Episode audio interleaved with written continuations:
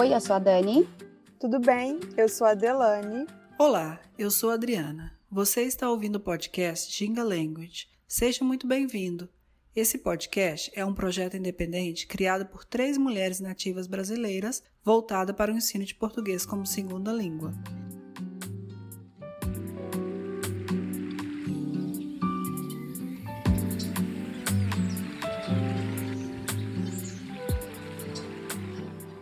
Episódio de hoje, poesia, e o convidado do dia é o Moacir Cançado.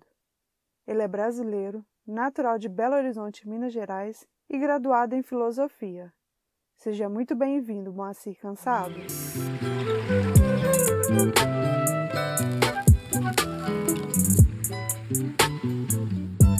Oi, Moacir, tudo bem? Oi, Adriana, tudo jóia? Oi, Delane. Olá, Moacir. Moacir, a gente quer começar isso aqui, toda essa entrevista, falando sobre o seu caminho pela poesia. Como é que começou? É, de onde você tirou essa ideia? Eu sempre gostei de, de, de literatura, tal. Sempre fui, fui incentivado pelo, pelos pais, né, com livros em casa. Aí eu lembro que, numa ocasião, na escola, tinha uma professora lá que era uma professora de português, e ela passava muito, muita poesia para a gente, no, poesia de Vinícius de Moraes, de Cecília Meireles, e colocava textos no, no quadro, e nas aulas dela apresentava poesias. Então, a partir daí, eu comecei a me interessar. E o, os questionamentos que eu tinha no, no, no dia a dia, na época de adolescência e tal, eu comecei a colocar no papel como uma forma de terapia mesmo, né?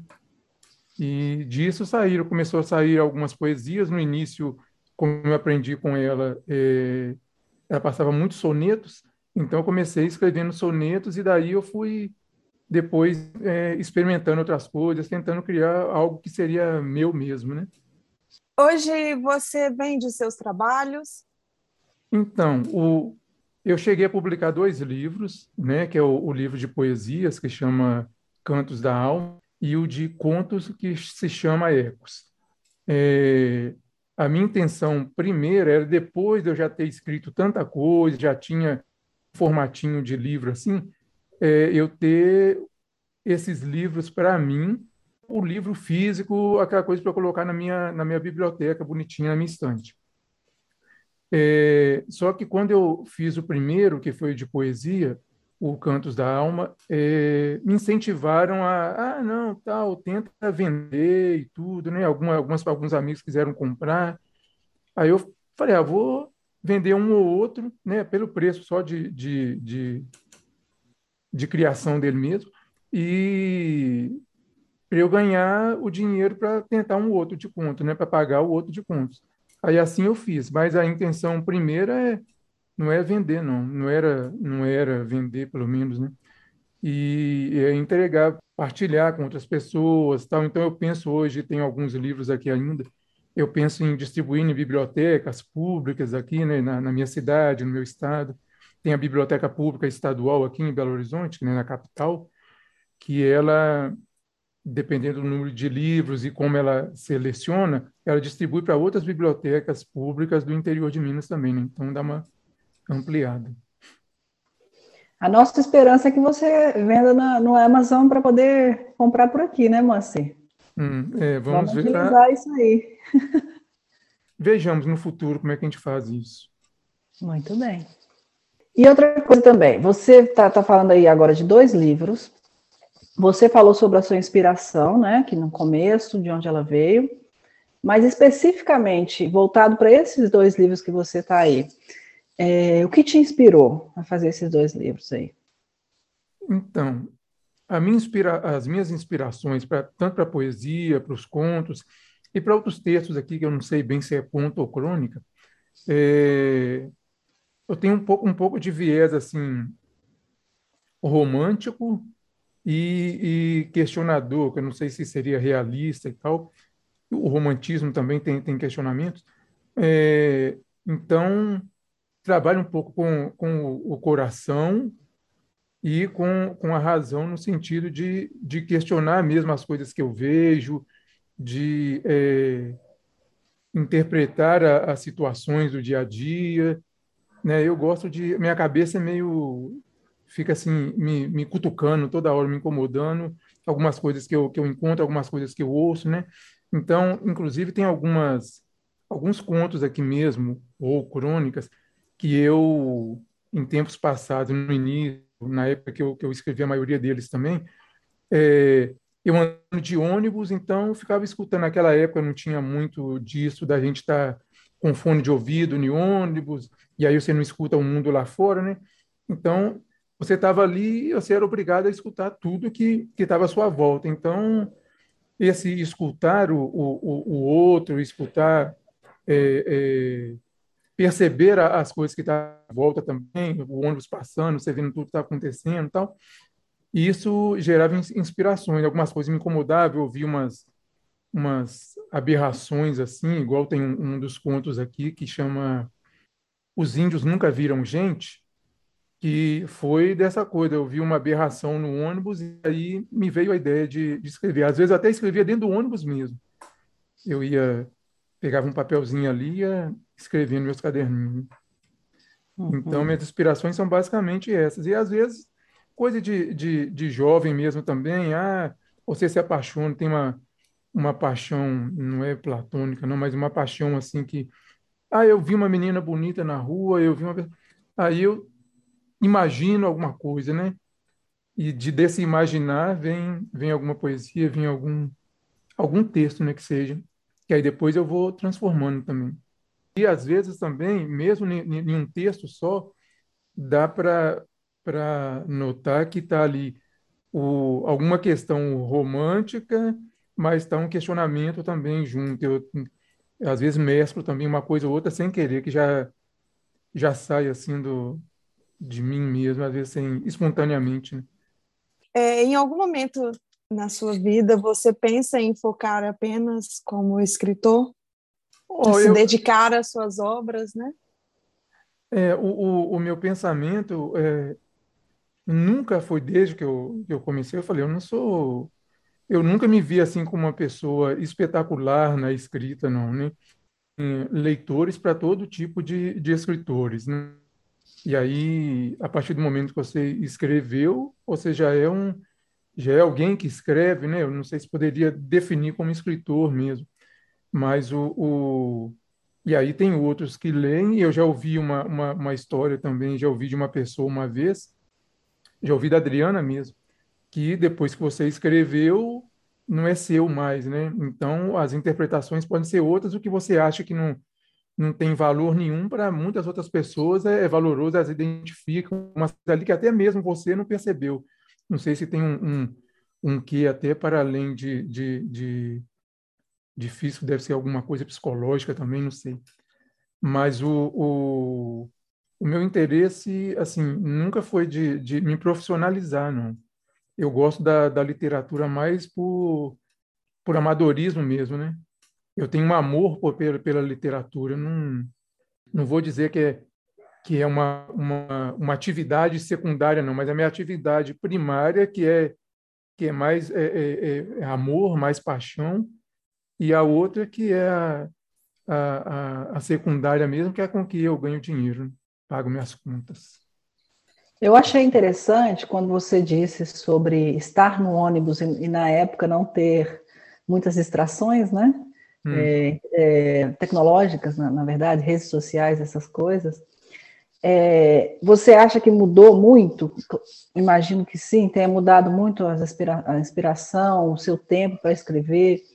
Você se sente distanciado pela, pelas redes sociais? Você se sente distanciado da, da escrita? Bem, eu, eu acho que, que o, o distanciamento que eu vejo assim, da, da minha parte maior, não sei se seria só de... necessariamente por causa de, de inclusão de redes sociais, também não. Mas é no desenvolvimento pessoal mesmo. É, você começar... Eu estava ali mais novo, estava é, estudando ainda, então eu ando mais a pé, eu ando mais de ônibus e tal. Aí depois você começa a trabalhar, adquire um dinheiro, aí você compra um, um veículo, você começa... andar mais de carro do que de outras coisas, aí se você diminui, então, a, a, a carga emotiva que você recebe dos outros, porque você está ali mais fechado naquele cubículo mesmo, tem menos contato. É, e isso foi uma das coisas que diminuiu um pouco a inspiração também. Mas o, o, essa coisa de rede social, eu não sei. Provavelmente não, não atrapalha tanto, porque até a própria rede social, ela traz também inspirações. Você vê coisas ali que é do, do, do meio físico social, né? É, sendo migrado para esse meio, meio digital. E são as mesmas pessoas, as, é, então elas têm a, os mesmos comportamentos, só que elas migraram para um outro, para um outro componente, né? Então, se eu ficar um pouco mais detido em rede social, eu vou perceber muitas coisas que eu percebia no, no real também, que me, me inspiraram, né? De, de questionamentos. Então, tem alguma coisa, não, não atrapalha tanto, não. Talvez o que atrapalhe mais é eu me distanciar demais do contato com, com, com as pessoas, né? Desse contato com as pessoas que provém a, a inspiração, a maior parte da inspiração, né? Sim. É, quais as obras que você tem, Moacir? Quais os nomes? Então, o livro de poesias chama Cantos da Alma. O livro de contos chama-se Ecos. Eu tenho ainda, é, depois que eu, que eu publiquei o, esses dois, eu ainda continuei, claro, escrevendo. Então, tem já no forno, tem um só esperando eu descobrir uma editora, alguém que eu consiga é, publicá-lo, que é um outro de poesia, que é um de poesia, assim, bem mais sentimental, no sentido de dele estar ligado a pessoas, pessoas reais mesmo, próximas. Então, são, a maioria das poesias são poesias é, para é, parentes, amigos, tal, para a esposa, e aí já vem com o nome das pessoas e eu vou, né, fazendo a poesia para elas. É, tem um outro de poesias também que está...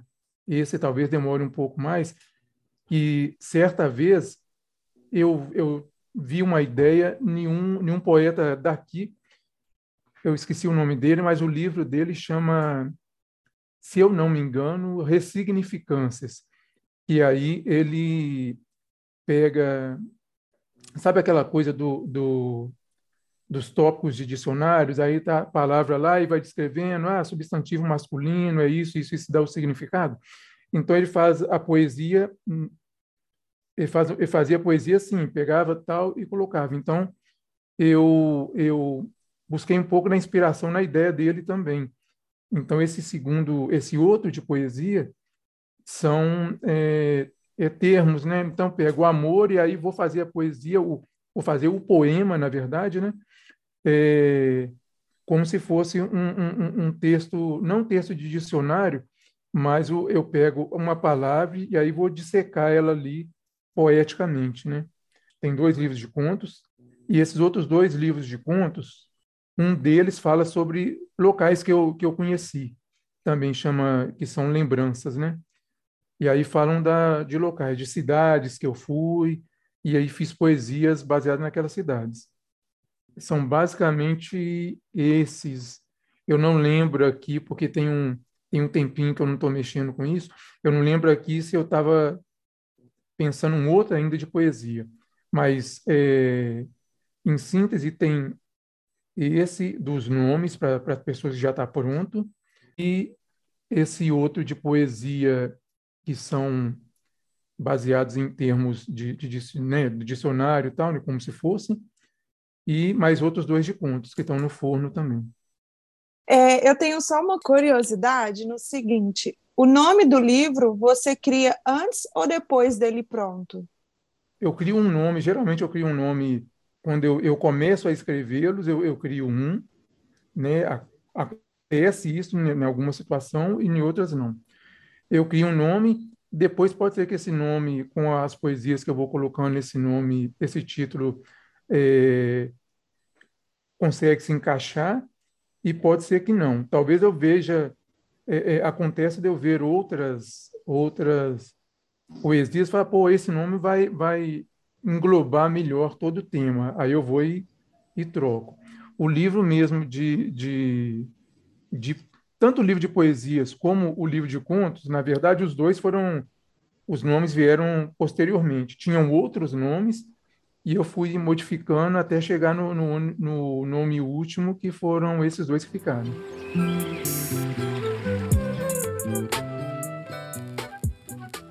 If you like our work, please consider supporting us at Venmo at Ginga twenty twenty-two. You can follow us on Instagram, Facebook, and Twitter at Ginga Language. We also offer free Brazilian Portuguese classes on Meetup dot com. And if you're interested in having classes with us, or if you have any comments or questions, please contact us at ginga dot language at gmail dot com. Thank you for listening.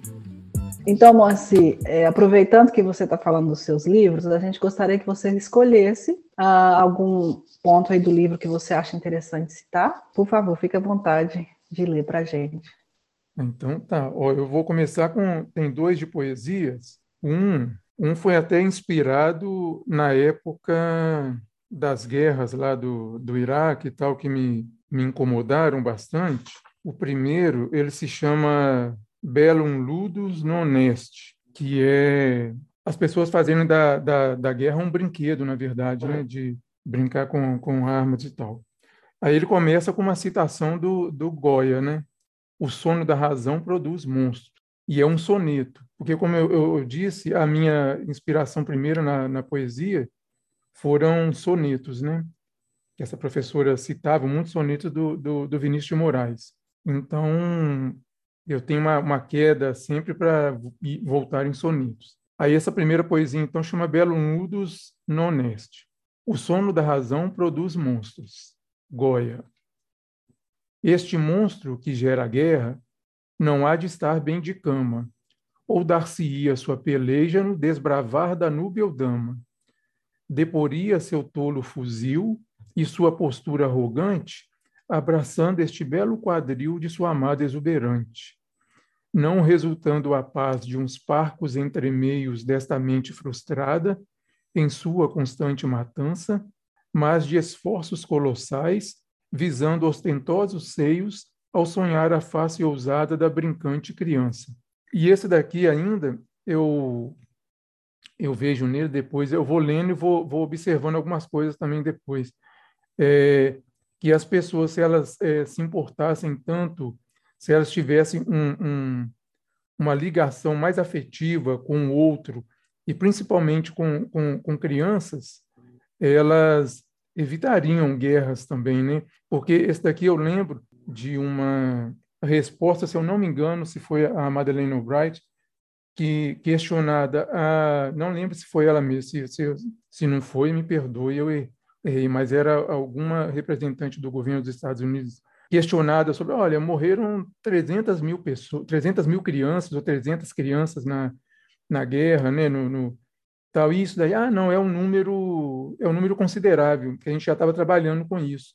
Então, isso me incomodou bastante. É, disso daí veio também essa, essa poesia, né? Uma outra, nesse mesmo viés aqui, chama-se Repúdio. Ela é pequenininha, menorzinha, não é um soneto. É assim: terror e destruição na bela Bagdade sentenciaram a esperança de qualquer uma criança que outro dia em Sherazade instruiu seu coração.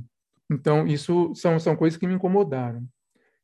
Tem uma outra, aí saindo desse viés de questionamento, que eu, igual eu te falei, minhas poesias, eu tenho muito de, de questionamento, de observação social, né, e, de, e, de, e dessa coisa romântica, né? Então, pulando para o romântico mais leve, uma outra poesia se chama Pará de Minas Gerais. É porque, para entender, eu sou de Belo Horizonte, Minas Gerais, o estado, né?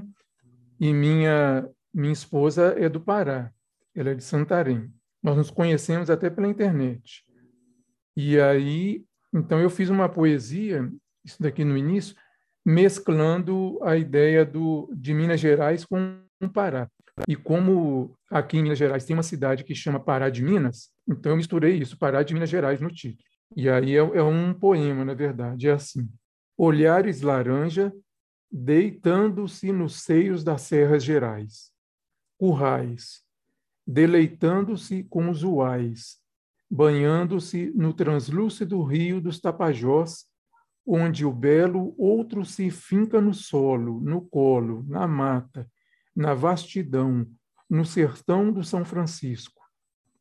Olhando o refletido laranja mergulhado no rio, acanhado por trás da montanha, contemplando horizonte e corações além, menina em Belém, menino no monte, a vida parida, partida, chegada da amada tomada nos braços, nos beijos, nos sonhos que almejo, almejas tu, irradia, quiçá aí, aqui, a beleza à mesa e a alegria diversa do verso que penso para nós em orações.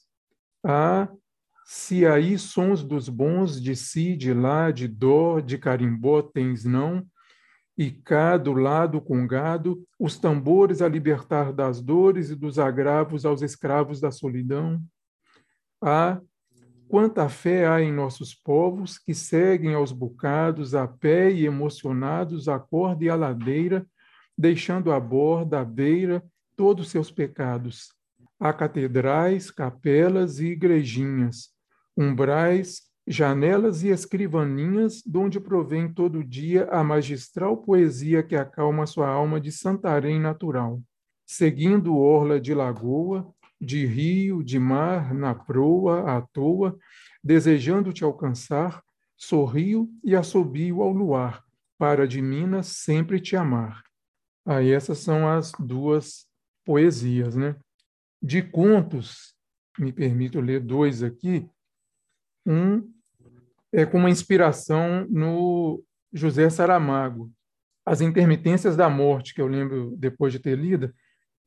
Não é não necessariamente de morte que fala, mas é o, o, a, a, a forma como era escrito a, o, o livro dele, né?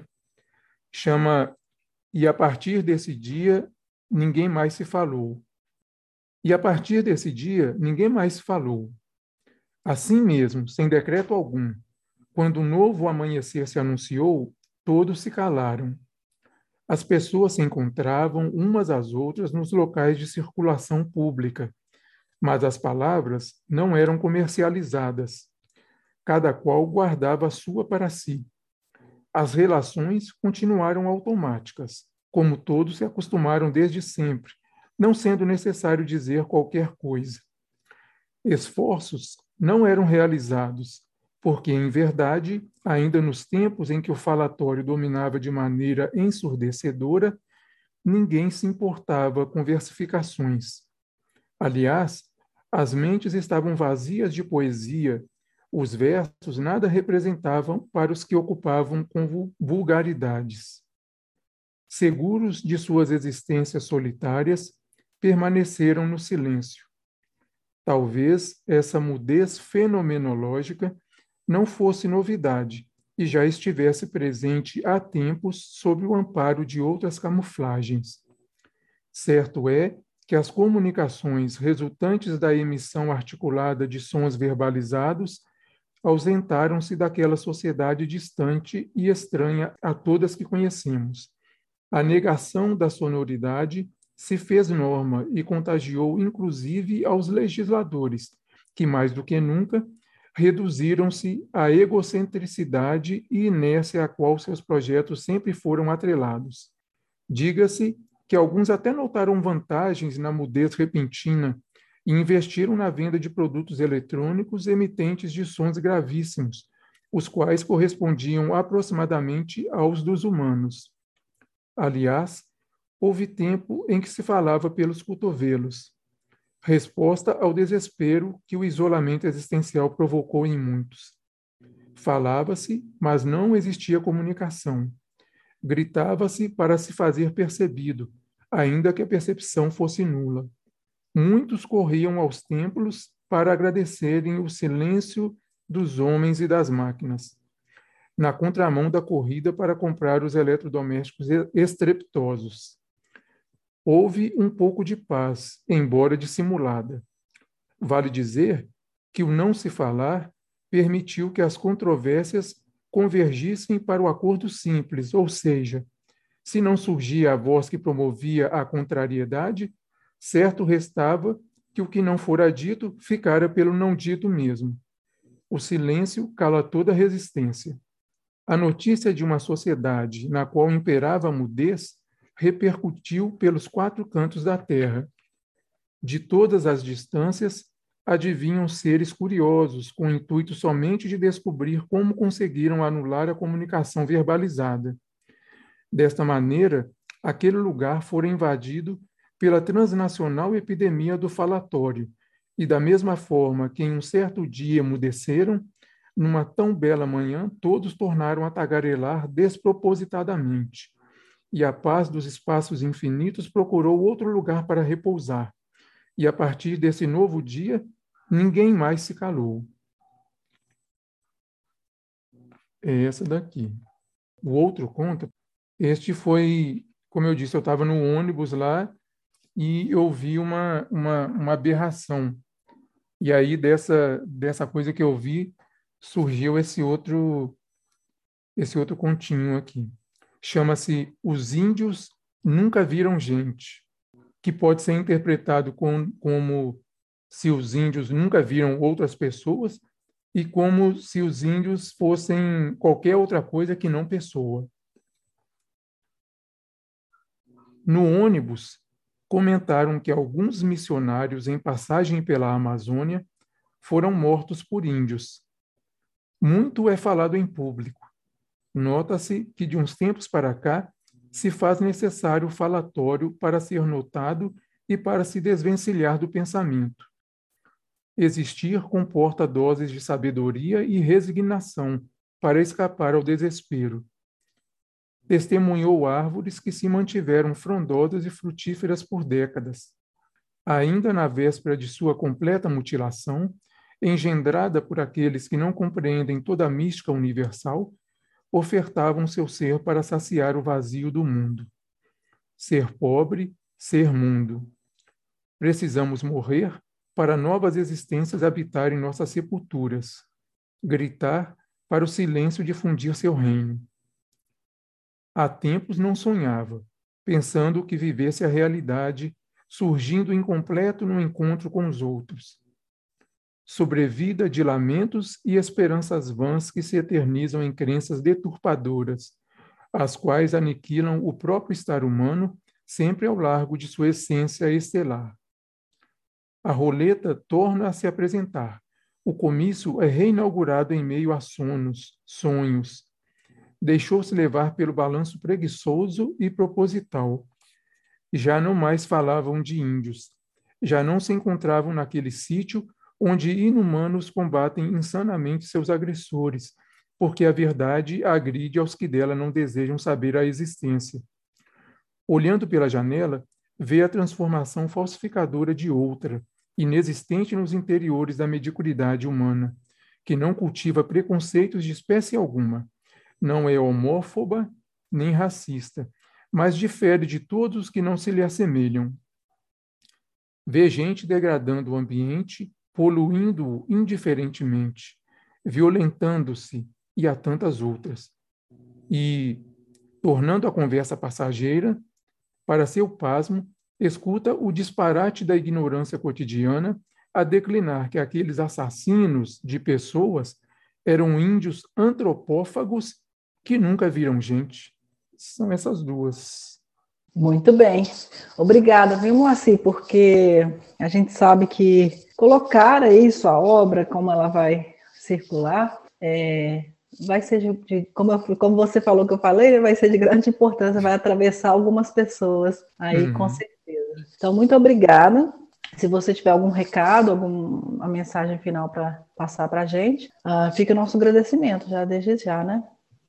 Então, obrigado a vocês. Obrigado, Adriano. Obrigado, Delane.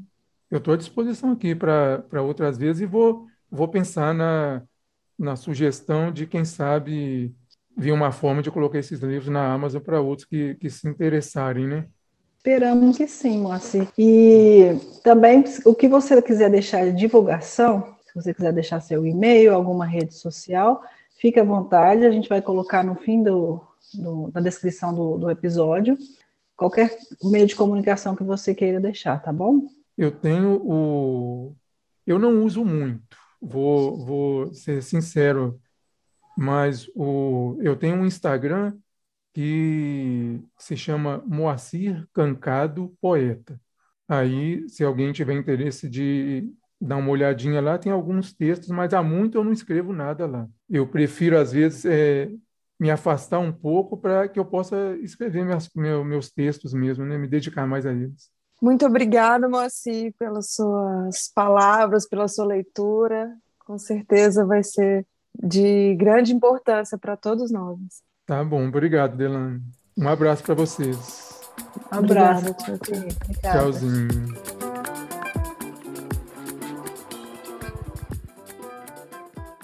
E estamos chegando ao fim deste episódio. Os links mencionados nessa entrevista estão na descrição. Agradecemos a todos os ouvintes pela companhia e pelo apoio. Se você gostou desse episódio, siga o podcast e indique aos amigos. Siga a gente também nas nossas redes sociais, arroba Ginga Language, porque tem muitas dicas legais por lá. Até mais, gente! Tchau!